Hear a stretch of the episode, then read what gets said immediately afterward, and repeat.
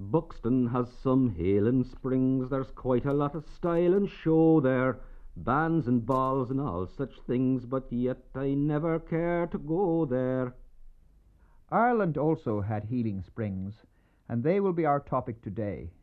Those that are gone, like Lucan or Templeogue, those that still flourish, like Lisdoonvarna.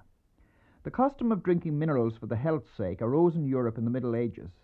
The springs of Spa, near Liège in Belgium, became famous in the 14th century, and these watering places acquired the common name Spa from it. Bath in England, a Roman health resort, was famous for its mineral waters by Spenser's time. Both Siloam this and Jordan did excel, and the English Bath and eke the German Spa. Though Dickens's Sam Weller thought that Bath water had a very strong flavour of warm flat irons, its popularity still remains. I drank some there myself two years ago in a pump room loud with the strings of a three piece orchestra, where there were more imbibing morning coffee than taking the waters. In Ireland, the first spa was appropriately enough discovered in the Phoenix Park near Chapelizod. The Duke of Ormond's physician wrote a book about it. The Irish Spa, being a short discourse on mineral waters in general, with a way of improving by art weakly impregnated mineral waters, and a brief account of the mineral waters at Chapelizod near Dublin, with directions for the taking of mineral waters either strong, weak, or by themselves, or with additions, by Peter Bellon, Doctor in Physic, published by J.R. for M. Gunn.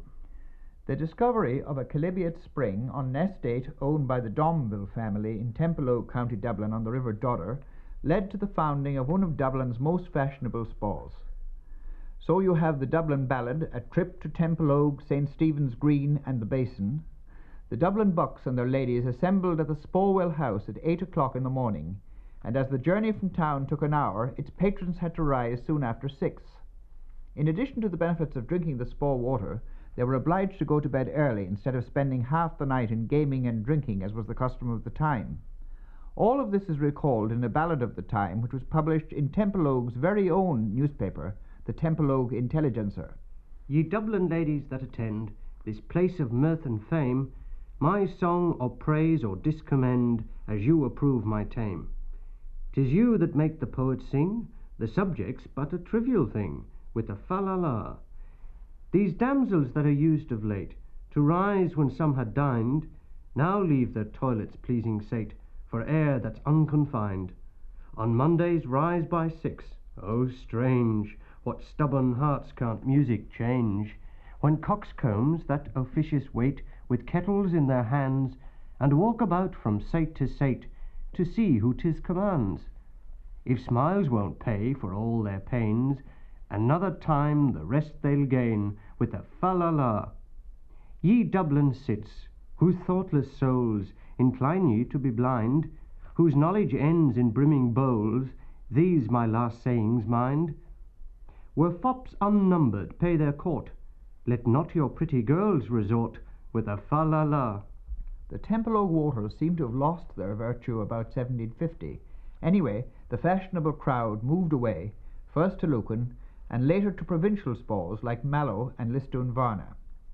In the 18th century, Mallow was one of Ireland's gayest towns. The great eaters and drinkers of the time found remedy for their excesses in the warm, healing draughts from the Spa well. As soon as they felt well again, they embarked on pleasure and gaiety in the assembly rooms and the inns, which were as much a feature of Mallow as the bow windows above the shop fronts of the main street, from which the beaux quizzed their favourite belles.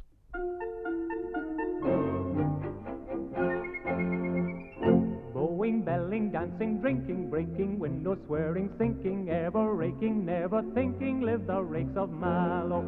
Spending faster than it comes, beating waiters, bailiffs, guns, back as true begotten sons, live the rakes of Mallow. Even well into the 19th century, Mallow was keeping up its lively reputation. The beauty of its environs and the tepid mineral waters for which Mallow is celebrated had made it a place of fashionable resort during the summer months.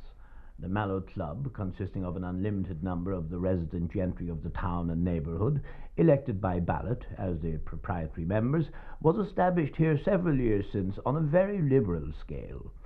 The clubhouse, situated in the principal street, contains billiard, card, supper, and reading rooms. The latter, which also contains a good library for reference, is also open to strangers. The Spa House was built in 1828 by C.D.O. Jephson, Esquire, M.P., the present lord of the manor and principal proprietor of the town.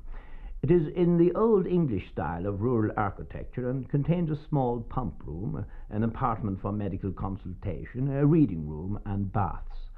The approach to the spa from the town is partly through an avenue of lofty trees along the bank of an artificial canal, affording some picturesque scenery. The little pump house is still there, now a private house, and no longer resorted to by Mallow's health seeking rakes.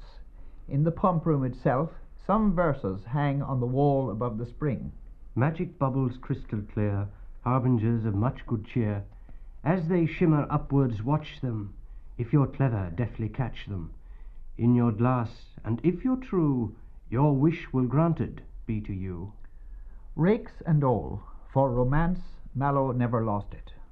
When I last drank the waters there twenty years ago with Mr. Barry, the occupant of the house, and Sean O'Reilly, my guide to Mallow, there were, sure enough, bubbles in the glass, and Mr. Barry told us we could have a wish if we caught one. He also quoted a couplet which more truly represented the rakes. Whiskey mixed with Mallow Spa is the finest drink you ever saw.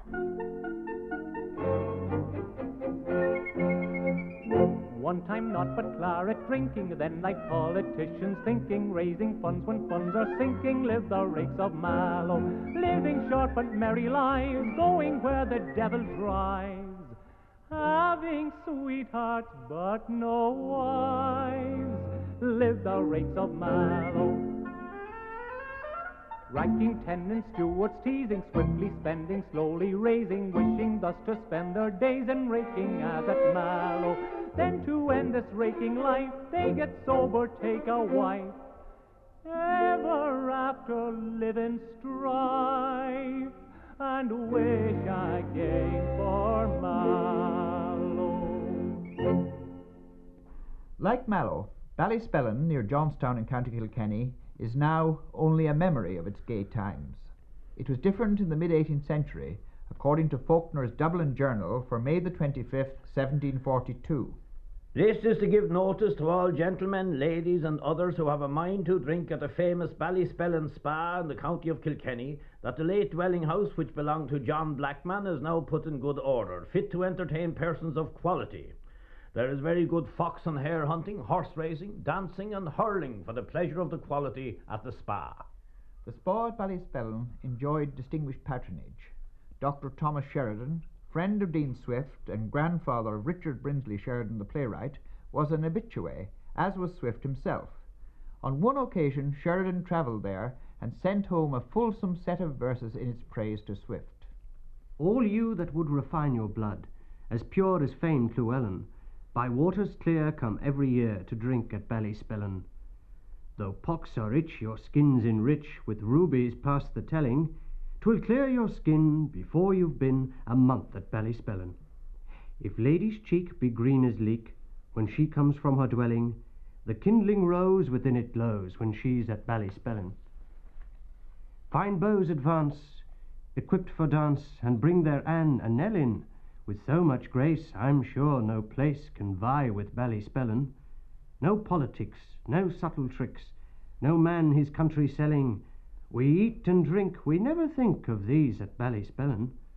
If dropsy fills you to the gills, from chin to toe is swelling, pour in, pour out, you cannot doubt, a cure at Ballyspellin. Within this ground we all sleep sound, no noisy dogs are yelling, except you wake for Celia's sake all night at Ballyspellin. My rhymes are gone. I think I've none, unless I should bring Helen. But since I'm here to heaven so near, I can't at Ballyspellin. Swift was amused, but also saw a chance of scoring off Sheridan. He would cap his rhymes and abuse Ballyspellin. We have a design on Sheridan. He sent us in print a ballad upon Ballyspellin, in which he has employed all the rhymes he could find to that word. But we have found fifteen more and employ them in abusing his ballad and Ballyspellin too. I here send you a copy and desire you will get it printed privately and published. An answer to the Ballyspellin ballad. Dare you dispute, you saucy brute, and think there's no refelling your scurvy lays and senseless praise you give to Ballyspellin? Howe'er you flounce, I here pronounce your medicine is repelling, your water's mud and sours the blood when drunk at Ballyspellin. Those pocky drabs to cure their scabs you thither are compelling will back be sent worse than they went from nasty Ballyspellin. Llewellyn. Why, as well may I name honest Doctor Pelling, so hard sometimes you try for rhymes to bring in Ballyspellin.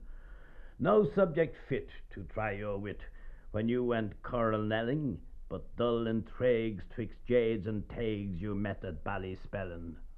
Whoe'er will raise such lies as these deserves a good cudgelling, who falsely boasts of bells and toasts at dirty Ballyspellin. My rhymes are gone to all but one, which is our trees are felling as proper quite as those you write to force in Ballyspellin. It is a firmly held local belief around Ballyspellin that Swift's strong condemnations ended the popularity of the Spa. In fact, it went merrily on for 150 years more. Towards the end of the 19th century, the sports field in front of the Spa House fell silent, and the crowds of visitors to the elegant little town of Johnstown declined. On a recent visit to the well, I met a man who is still a devotee. William Holmes of Johnstown, in his hale and hearty sixties, walks up the one and a half miles to the spa every day and drinks the water. He pointed out to me the stone from the wellhead, which is now encased in concrete beside the well. It reads, Rules to be observed that each and every lady and gentleman that drinks this spa pays eleven and fourpence entrance, and eleven and fourpence for the season. By sending for it, in bottles it means, it is a shilling per dozen. Lisdoonvarna spa for me where Biddy pumps the sulphur water, filling tumblers fast and free for Erin's sons and lovely daughters. Lisdoonvarna Spa, most improbably discovered on the side of a bog on the edge of the rocky burn, has been acclaimed the queen of the Irish spas. And 'twas my father's father that opened the will there first. There was a doctor here, and he was Daly Cahill, he was from Corofin. And he used to, fi- there was no roads on the bog road or anything. There were only old bits of, like you'd see going through the bogs long ago. And he used to find this mill and this place passing, and he'd line over the old sodden wall.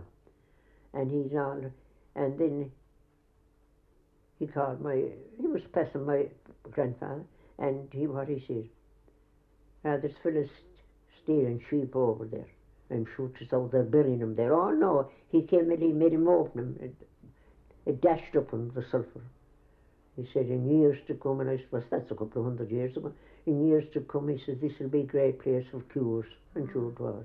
and there were three springs in the area. Uh, one here is uh, Sulphur Spring, and close by we have a magnesia and an iron well, and then there are another twin wells uh, which contain copper. And uh, the first visitors came to take the waters and simply take the fresh air and drink and meet their friends. And around this, the uh, modern complex has built up. Um, the earliest records we have of people coming here are from 1845. So Lisdoonvarna has been a long time in the health business. Following on the taking of the waters were the building of the first bath houses where people could take uh, a bath in the water. And this again was uh, good for the system. But we have a breakdown of the waters in comparison with the waters at the Leamington Spa, and overall the quality of the water is much higher. It contains high quantities here, obviously, of uh, sulphur, iron, magnesia, uh, copper, and uh, medical opinion says that these waters are good for your system. In 1740, its waters were analysed by Sylvester O'Halloran, the historian, and Charles Lucas, a noted spa expert of the period. Bright eyed maidens, young and fair, whose constitution, more's the pity, seems to need some slight repairs, come here from many a town and city Pale-faced youths and men whose years all put them past such foolish notions, while gazing on those gentle dears give way to sweet and soft emotions. September was the farmer's month, was all the matchmaking. I met many one, and many one met one, met, their husbands here. So there was dances every place, and they'd meet and be corresponding after. Do you know? But it was a great place for matchmaking. I saw people married from Tipperary down in Galway. We used to meet here. It was a, you know, very social place. In the hotels, they used to have the long cars, and they all pack into the long cars, take their lunches with them, and go over to the Cliffs of Moher, stay there for a good while, dancing around and all, and come back and have their dinner in the evening. There were dancers were there, dancers in all the hotels, and all the hotels and places that dances. They, in fact, they dance in one hotel and they go off for another out to another hotel, dancing, playing sits and all, waltzes, I suppose, in, in these times, and barren dances. Uh, there were none of them newfangled dances generally someone had been there to be able to play the piano and some more to play. They'd be generally in the, the pianos and in the lodging houses around and, and houses apart from hotels, just concertinas they had. And there used to be great dancing in the hotel. They, uh, there used to be great dancing in all the small houses around, I mean. All, all the country fellas coming in up, up from Kilshanny and every place around, they'd come up for the evening, go off again and you could walk here, go through this town. It isn't like now. You could go through any night, their doors would be left open, they could come through windows and all, nothing used to happen. No. And there was no lights even in the, in the that time. No, should, should the electric light isn't in about, I suppose, 30 years, is it? That's all. No lights. Of course, what they had lights is, the, is lamps they had. Harrogate is brisk and gay, but swells and rakes are there in numbers. Brighton scenes be night and day would mar me peace and break me slumbers. Lisdoonvarna best agrees with men who seek a quiet station, for curates gay and PPs are nearly half its population. Oh, hundreds of masses. The, the priest told me, and he asked the clerk when he uh, saw, tell me how many masses Tom him. And he made out 126 masses. Yes, that was regular going. There was only five altars and they used to have the church of very early, 7 o'clock or 6 o'clock. There was no congregated masses that time. And they'd be all day. I'm sure, if you ask me, I think old priests at Halley go to bed, they'd be watching the church too. Then long may Lisdoonvarna thrive, and all her springs continue flowing, and those who come here half alive be gay and happy when they're going. Lisdoonvarna, the Queen, and the survivor of all the Irish spores, now goes into its third century, drinking water in the morning at the wells, dancing at Ballinalacken Castle in the afternoon, and turning night into day with its merriment from August through September. When Cork is bet and the hay saved, the Tipperary folk head for Lisdoonvarna. One time its envious rivals proclaimed it was full of parish priests pretending to be sober and bank clerks pretending to be drunk. Now the bank clerks, we now call them bank officials, can also afford to be drunk. Oh, me Lisdoonvarna, dear, me wild, me airy Lisdoonvarna, there's not a pain to vex the brain except the rain at Lisdoonvarna.